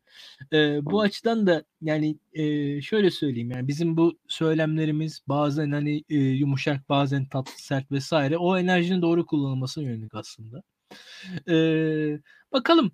Yani bu ilginç bir zaman geçireceğiz. Ben özellikle e, bu karantina, korona kısıtlamaları biraz biraz yumuşadığı zaman e, farklı iletişim temas yollarının aranması gerektiğini ya, aranmasına ihtiyacımız var. Hem insani olarak var hem siyasi olarak var, onu söyleyeyim. Artı e, ciddi anlamda farklı, mesela bizimkisi gibi platformlar şu an kuruluyor. Ben çok memnunum. Yani Daktilo bin dokuz yüz seksen dört benzeri birkaç platform kuruluyor. Biz yani eskiden şeydi böyle. Aşırı Medyascope videosu izlerseniz, hepsini bitirirseniz yavaş yavaş YouTube bizim videoları önermeye başlıyordu. En son o, o noktaya gelmiştik. Şu an e, birazcık daha karışık, farklı varyasyonlar var şu anda. E, en azından bizimkine benzer platformların sayısı artıyor. O güzel. Bunlar olumlu geleceğe dair, onu söyleyebilirim. Bayram süreci, bayram süreci sonrasında hem hani hep herkes çalışmaya başlayacak, bir şekilde ekonomi canlanacak. Bunun siyasete de etkisi olacak. Onu da göreceğiz. Bu arkadaşların hı hı. hani bizle beraber yayın yapan insanların, biz devam edeceğiz bu yayınlara. O gözüküyor. Bizim yayınların kalitesi artacak ama bizimkisi gibi herkes devam edecek mi? Ondan emin değilim. Bakalım bu e, podcastler vesaireler hepsi devam edecek evet. mi? Ondan tam emin değilim. Vallahi umarım eder. Ben evin Evin bir kısmını stüdyoya çevirdim artık. Bu saatten sonra geri dönüşü yok beyler. Yani bu programları yapacağız mecbur. Ya da işte sizin, a, sizin evleri bir stüdyo yapacağız. Yani bu şekilde. ya da bu yani, gidecek ya. Ya ben iki yol görüyorum yani bu gidişten. Sen de senin tarafında. ya, ya bu arada e, sevgili seyirciler, bu Burak'ın bir de siyah tişörtlü halini gelecek yayında görmeniz gerekiyor. Mükemmel yani. O zaman şu arka planla beraber bir tek bir e, görsel ortaya çıkıyor. Sadece parlak bir kafa. e, o, o bayağı ilginç olacak. E, bakalım ya, ben e, şöyle söyleyeyim. Bugün Ramazan ayını bitirdik. İlginç bir Ramazan oldu açıkçası. Türkiye'de inanan inanmayan bir şekilde Ramazan ayının içine giriyor. Yani e, şöyle söyleyeyim, ben Ramazan ayı ilginç, yani çarpıcı bir zaman dilimi. Siyaseten aslında e, Tayyip Erdoğan'a bin dokuz yüz doksan dörtte sürpriz yaparak seçimi kazandırmaya iten de bir Ramazan ayıdır aslında. Bir Ramazan ayının sonunda o seçim gerçekleşmiştir ve Ramazan ayının atmosferi aslında Tayyip Erdoğan'ın siyasette önünü açmıştır. Yani Tayyip Erdoğan bir Ramazan ayında belediye başkanı seçildi bin dokuz yüz doksan dört senesinde, öyle söyleyeyim ben. Yani Ramazan sonunda olmasa, o civarda. E, Ramazan ayı bu açıdan çarpıcıdır. Toplumsal sosyalleşmenin yoğun olduğu bir aydır. Tam tersine insanların kişisel oldukları, toplumdan soyutlandıkları bir zaman oldu bu Ramazan. Biraz e, konuyu değiştireyim, biraz yumuşatayım diye bitireyim. Böyle bitirmek istiyorum e, izninle. E, ilginç yani, biz de inanan inanmayan, oruç tutan tutmayan Ramazan'ın içine girer. Mesela iftarlarda herkes o iftarı yapar. Yani öyle söyleyelim. O iftarları yapıldıktan sonra da bir hissiyat oluşur. Şimdi hep beraber bu şeyimizi bitirdik. Ee, Ramazan'ı bitirdik. Bayram kutlayacağız. Muhtemelen herkes yaşlıları en azından arayacak. Ee, umarım ihmal etmeyin. Ee, evet. Büyüklerinizi ellerini öpemeseniz de en azından bu sene bir arayın. Halini hatırını sorun. Biz kendi aramızda bayağı bir tatlı falan aldık. Ee, gereksiz bir tatlı tüketimi oluyor nedense. O alışkanlık devam ediyor. Sen, sen ee, diyete devam etmiyor musun? Ediyorum ediyorum işte, o yüzden rahatsız evet. oldum ya. Bugün bir şey yemedim o yüzden. Neyse. Ee, ya böyle benim Ramazan ayındaki oruç performansım e, o normal oruç tutanlardan yüksekti açıkçası. Böyle daha uzun süreli oruç. Ama, Ama ilk programla bu program arasında fark var. Yanaklardan bir fark seziyorum ben, bilmiyorum. Var var var, fark var. Yani aynen öyle. Bir, bir, bir en azından küçülme oldu. Umarız ekrana sığmaya başlarım yavaş yavaş. ee, ya ilginç. Herkesin Ramazan'ını e, tekrar kutlayalım bence. Evet. evet. Şimdi herkesin Ramazan bayramını kutlayalım.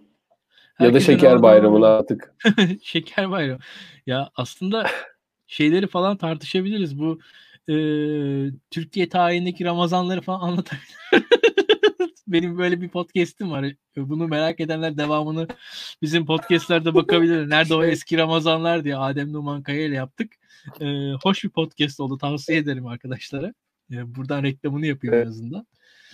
Ee, ilginç olacak. Evet. Yani e, bakalım birazcık daha sabredeceğiz. Beğenler bakabilirler. Birazcık daha sabredeceğiz. Biraz daha tevekkül diyelim. Evet. Ee, daha zamanın ruhuna uygun bir kelime evet. kullanalım. Ee, onun sonunda umarız e, mutlu bir yaz geçiririz. Daha çok çalışmak gerekiyor. e, karşılıklı olarak daha çok uğraşmamız gerekiyor diye düşünüyorum. Evet. Evet. Evet. Ee, Bilgehan Hocam, sizin yani, de son sözlerinizi yani, alalım. E, ya ben de inananların e, bayramını kutluyorum. E, oruç tutanların e, oruçlarını Allah kabul etsin. E, bu enteresan oldu gerçekten. Çünkü kamusal alanda biz din olgusunu çok görmedik bu Ramazan'da. Ve bu boşluğu belediye hoparlörüyle doldurmaya çalıştı Diyanet İşleri Başkanlığı. Sokaklar ve evet, kamu caminin içine döndü. Ee, aslında Diyanet İşleri Başkanlığı yönetmeliğinin yirmi birinci maddesi ne göre sadece sela ve ezan okunabilir. Yani onun dışında herhangi bir şey okunamaz. Fakat biz ilahilerle, salavat zincirleriyle, dualarla, uyarılarla aslında evet. muhatap olduk. Ee, bu aslında hani insanlar camiye gidemediği için biraz kamusal alanı din ile kuşatmak gibi bir eğilimden ortaya çıktı. Hı hı. O sebebi oydu. Ee, fakat yani, tabii yani Türkiye'de şöyle de bir durum var. Mesela e, bu camiye gitmeme meselesine bütün Müslümanlar uydu. Ee, e, en azından Diyanet'in camilerine kimse gitmedi. Onu biliyoruz. Ee, yani Anadolu'da bence teravih namazları kılındı kaçak göçek ama Diyanet'in camilerine kimse gitmedi. Ee, ve bu da çok büyük bir politik mesele olmadı. Yani devletin e, kamu sağlığı için aldığı bir karar dini hükmün üzerine geçti. Aslında son derece seküler bir an yaşadık orada. Onu da söylemek gerekiyor. Ee, yani benim dikkatimi çeken bir nokta. Ee, ya çok fazla televizyon izlemiyorum ama çok fazla böyle di, hani dini bir e, e, ne derler? E, dini bir e, akınla da karşı karşıya kalmadık yani. Mesela bizim o çocukluğumuzun seküler günlerinde Ramazan ayında hayat gerçekten değişirdi. Ee, ya mesela Show T V'de kırmızı noktalı film Ramazan ayında olmazdı. Gerçekten olmazdı. Evet. Ee, gazetelerin e, İslami bilgiler köşesi olurdu. Her gazete mutlaka bir İslami ansiklopedi dağıtırdı. Namaz hocası dağıtılırdı. Yani hani Türkiye'nin doksanlı yıllarında on bir ay gerçekten çok seküler geçerdi en azından medya ortamında. Fakat o bir ay çok usturuplu bir dönem e, yaşardı. Hani medya, gazeteler, televizyonlar. Onu da söylemek gerekiyor. Ee, onun bir dengeli halini biz daha sonraki yıllarda yaşadık A K Parti ile beraber. Yani her ayımız Ramazan gibi geçmedi ama böyle çok da çok da e, hani doksanlı yıllar gibi değildi televizyonlar. E, bu sene ben hakikaten Ramazan olduğunu çok e, televizyonda izlemediğim için e, yani biz belgeselci az. Televizyon izlemiyoruz. Yani çok hissedemedim açıkçası. Ee, e, böyle bir kamusal alanda ezan dışında hakikaten Ramazan olduğunu gösteren bir durum yoktu. Evet, yollarda kapalı olduğu için mesela bayram için gidenler, gelenler bunlar da olmadı. Ee, ya bir bir şeye baktım bu hoparlör tartışması üzerine. Mesela bu Avrupa memleketlerinde bu iş nasıl oluyor? Ee, bildiğim kadarıyla Kanada'da geçen sene serbest oldu. iki bin on ikide de Hollanda'da serbest olmuş. Ve serbest Hı. olma gerekçesi bir dinin e, mensuplarını ibadete çağırma hakkı çerçevesinde değerlendirmişler bunu. E, yani yıllar yılı aslında yurt dışında yaşayan Müslümanlar ezan sesini çok duyamadılar. E, çünkü evet. o e, izin verilmeyen bir durumdu. Fakat bu çerçevede legalleşti. E, yani e, ezan sesi olmasaydı hani e, bu sene Ramazan ayı sırasında insanlar hakikaten gurbette Ramazan'ı kutlayan insanlar gibi olacaklardı. Yani ezan sesi evet. de orada legal olduktan sonra ezan sesi de iktifa etmeyecekti. O yüzden bence bu seremonileri çok uzattılar. Yani on beş yirmi dakika ilahi okunuyor. Söyleyeceklerim bu kadar. Bende çok derin bir iz bırakmadı yani bu sene Ramazan. Fakat enteresan evet. dediğim gibi kamusal alan o kadar fazla dini bir söyleme boğulmadı.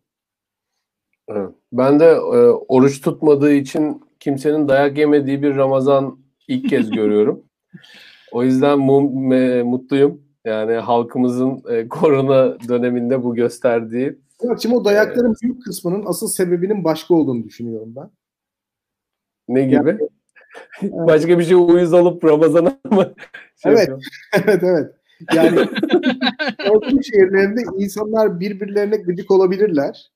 Ee, işte ne bileyim aralarında kız meselesi olabilir, başka bir sürü mesele olabilir. E, ve o küçük evet. bencil meseleleri de böyle çok kutsal bir dava haline getirmekte çok mahirdir insanlar. E, evet. Ramazan'da e, hani bu şekilde e, temayüz edebilir. Evet, evet. Ee, ya ben de bu Ramazan şey Ramazan ve ezan ezanın özellikle yani yüksek sesli olmasıyla ilgili şunu şey yapmak istiyorum. Şunu bir konuşmamız, tartışmamız lazım diye geliyor. Bu ezanı her yerde farklı imam söylüyor. Her camiden işte beş saniyelik aralıklarla e, farklı imamlar söylüyor ve düzgün bir ses duymamız da pek mümkün olmuyor. E, ayrıca da çok yüksek olduğu için ve kalitesiz hoparlörlerden verildiği için de yani böyle yapısal bir program problem var yani meseleyle ilgili. Yani şu şu ülkede bu işi güzel yapabilecek, okuyacak binlerce insan vardır herhalde. Ya bir tanesini okutsak, şunu bir bir bir kaynaktan versek, herkes ya, duyacağını duysa dinleyip. Benim ofisim bu Millet Camisi'nin çok yakınındaydı. Ee, oraya çok gelişmiş bir ses sistemi kurdular. Yani hoparlör sistemi çok gelişmişti. Ezan sesi üzer, üzerinizden yağmur gibi yağıyordu. Yani sizi rahatsız eden, böyle havayı yırtarak gelen bir ezan sesi değil ama yukarıdan yağan bir ezan sesi vardı. Dikkat kesildiğiniz zaman ezanı duyabiliyorsunuz ama siz dikkat kesilmediğiniz sürece sizin hayatınızı da bölmeyen bir ezan sesi. Ve çok iyi bir müezzin okuyor tabii ki.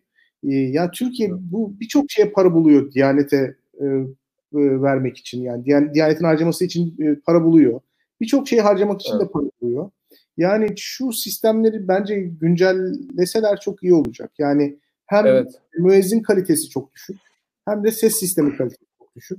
Yani evet. e, hani ben kamusal hayat evet. bir insanların güç gösterisi, gövde gösterisi yapacağı ya da bir inanç grubunun ya da bir kimlik grubunun ya da herhangi bir felsefenin e, diğerine karşı gölge göstereceği bir alan olmasını tercih etmiyorum. Fakat yani ezanın bu kadar kötü hoparlörlerle, bu kadar yüksek sesle okunması ve e, insanların rahatsızlıklarını dile getirmelerine rağmen desibelin alçaltılmaması e, bana sorarsanız böyle bir intiba uyandırıyor. Kamusal alan böyle bir yer değil. Bizim hep beraber yaşamamız gereken bir alan. Anlatabiliyor muyum? Yani evet. insanlar evet. ezan okunduğunu duyup camiye giderken öteki tarafta hastası olan, bebeği uyuyan ya da işte huzurla kafasını dinlemek isteyen birisinin de bundan çok ofende olmaması, rahatsız olmaması, ezilmiş gibi hissetmemesi gerekiyor. Böyle bir kamusal alan tasarlamalıyız diye düşünüyorum. Evet. Evet ben de yani bu, bu tartışmayı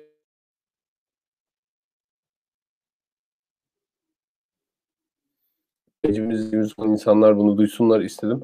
E, o yüzden böyle bir not düşeyim istedim. E, bu, bu bence tartışılmaya değer bir şey çünkü hepimizi hakikaten şey yapıyor, ilgilendiriyor. E, artık program bir buçuk saate çıktı. İnsanlar hala gitmeyin diyorlar ama yani hakikaten bizim de hayatlarımız var. Yani cumartesi akşamı burada olmamızın sebebi korona arkadaşlar. Bu korona meselesinden sonra bu işi hafta içine almamız lazım. Cumartesi akşamlarını Burak Hoca ve İlkan'la siyaset konuşarak geçirmek istemiyorum ben de gençliğimin bağrında. ee, siz, siz, siz de bu şeyi... Sana böyle vuracağız girmeyin. Kırbacı vuracağız. Yemin ediyorum ya. ee, siz de cumartesi günleri meşgul olacağınızı düşünerek ileride hafta içine alacağız. Ee, daha şimdi tabii belli değil, daha konuşacağız. Yani şimdilik buradayız cumartesileri. Ee, bizi izlediğiniz için çok teşekkür ederiz. Yine söylemek istiyorum ki daha çok paylaşın, başka insanların görmesine sebep olun. Ee, takipçi sayımız e, hızlı bir şekilde artıyor. Yani Twitter'ın ilk dönemlerine göre daha hızlı artıyor. Daha hızlı artmasını istiyoruz tabii. İlkan söyleyeceğim bir şey var herhalde. Ya var var var. Özellikle ben e, YouTube'da yorum istiyorum. Yorumları okuyacağım. E, okuyorum da Hı. yani açıkçası. E, bir iki günde bir okuyorum. E, ve orada e, özellikle yaşınızı belirtin. Nereden izlediğinizi belirtin. Ben merak ediyorum. Yani hakikaten yani bizi mesela Nahçıvan'dan izleyen biri var mı? Veyahut da işte atıyorum Soçi'de var mı izleyicimiz? İşte veyahut da yani Düsseldorf'tan bizi kaç kişi izliyor falan ben merak ediyorum. Yani buradaki e, ben cidden merak ediyorum. Mesela hani Gümüşhaneli izleyicilerimiz kaç tane? Yani on beş yaşında, on iki yaşında, sekiz yaşında izleyicimiz var mı? Mesela bizim Nezih Onur Kuru'nun anneannesi izliyor. Kaç anneanne izliyor bizi? Ee, ben merak ediyorum evet. açıkçası. Benim de annem Tar- izliyor. Ona buradan selam göndermek istiyorum. evet. Tabii. E, zaten buradan büyüklerimizin ellerinden, küçüklerimizin gözlerinden öpüyoruz bayram öncesinde yine. E, tabii. Evet. Bakın ne güzel evet. işte bir Gümüşhaneli evet, çok... geldi. Ben Gülşahane diyeyim diye hemen de yazmış Ömer Bey. İyi, güzel. Gümüşhane'den de varmış yani izleyicimiz. Tabii tabii, Gümüşhane'ye de sevgiler. Evet, evet. evet. Ee, bitiriyoruz artık artık. Bayağı da konuk ama bu biz bir saat şeyi olmuyor herhalde. Yani bir saati de aşmamız gerekecek ilerleyen şeylerde. Bu hafta için aldığımızda birazcık daha rahat e, belki yapabiliriz. E, bunu da konuşalım. Belki daha uzatabiliriz de programı. Ama yani aslında biz bu işe ilk başta yarım saate aşmayacağız kesinlikle diye başlamıştık. Bunu biz böyle götürürsek büyük ihtimalle sekiz saatlik programlara doğru gidiyoruz biz böyle. Evet, ya belki hani ya Nezih Onur Kuru'yu da alalım. sekiz evet. tane grafik falan koyalım. Bir grafikleri yorumlayalım. En son hakikaten evet şey gibi bayram namazına doğru bir programın o formada doğru geleceğiz yani. En sonunda Nezih mesela Bahçeli çıkıp diyecek ki seçimin olması lazım artık. Erken seçim vakti gelmiş. Biz böyle yata- yatağımızdan uyanacağız. Tamam mı? Yayına gireceğiz. Evet. Bir de Nezih'i de alırsak çok kötü bir karı oluruz gerçekten. Bu dörtlü en azından beş altı saat sürer programlarımız. PowerPoint'lerle geliyor çünkü Nezih nereye giderse. Canımız canımız sıkılabilir. Ee, buradan Nezih'e de selam söyleyelim. O da buralardadır herhalde. Eee Tekrar çok teşekkür ederek kapatıyorum e, programı. Hocalarım size de çok teşekkür ediyorum. Ağzınıza sağlık. İzleyicilerimiz e, sizlere de çok teşekkür ediyoruz. E, dediğim gibi ne kadar çok paylaşırsanız bizim için o kadar iyi. Ne kadar çok insana ulaşabilirsek o kadar çok insanın fikirlerine dokunma ihtimalimiz olur. E, onları da belki bizim kabileye katarız yani. Dolayısıyla beğenmeye, yorum e, yapmaya bu... önemli yani, yani beğenip yorum yaparsanız bayağı önemli bizim için bu özellikle. Evet. Ee, yani böyle bazı şey oluyor. Şu an canlı yayında yorum yapıyorsunuz ama canlı yayın sonrasında da yorum yazılırsa videolarımızın altına evet. e, çok evet. ba- bizim için bayağı önemli, daha kalıcı oluyor o yorumlar. Biz o yorumları genelde silmiyoruz. Bazı programlarda şimdi bizde çok sen, da silinecek sen bir yorum. Sen arada bir like da atıyorsun sen. Evet evet. Sen evet. arada bir like bile atıyorsun hatta evet. Kesinlikle öyle. Yani bende şey durumu var. Özellikle bu yorumlara bakıyorum ben. Ee, yani, yani eleştiri falan da olsun yani. O da sıkıntı. Şu an zaten şu yorum bize hani herkes çok düzgün yorum yazdı şu anda mesela bugün. Ee, o evet. çok bence e, hocam, herkesin bu arada kötü kötü yazan kötü yazanlar da şöyle kötü yaz. Yani e, çok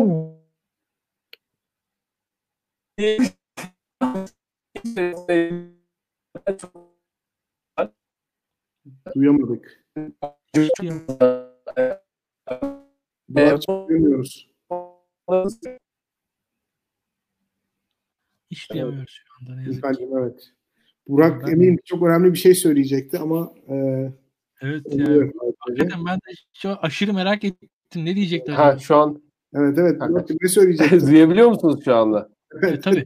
Ha şey şey yani kötü kötü yorumlar var ama kötü yorumlar e, hani çok az ve çok dürüstçe çok kötü. Yani o, o adam başka bir şey zaten yazamazmış. Bize bakınca hissettiği oymuş hakikaten diye e, bana şey yaptı, hissettirdi.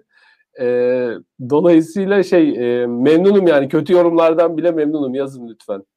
Kesinlikle, kesinlikle. Evet. E, peki o zaman kendinize iyi bakın.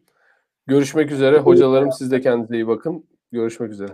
İyi bayramlar. Ben de yeğenim Lina'ya selam söyleyeyim. O da beni izliyormuş. O da en küçük takipçimizdir belki de.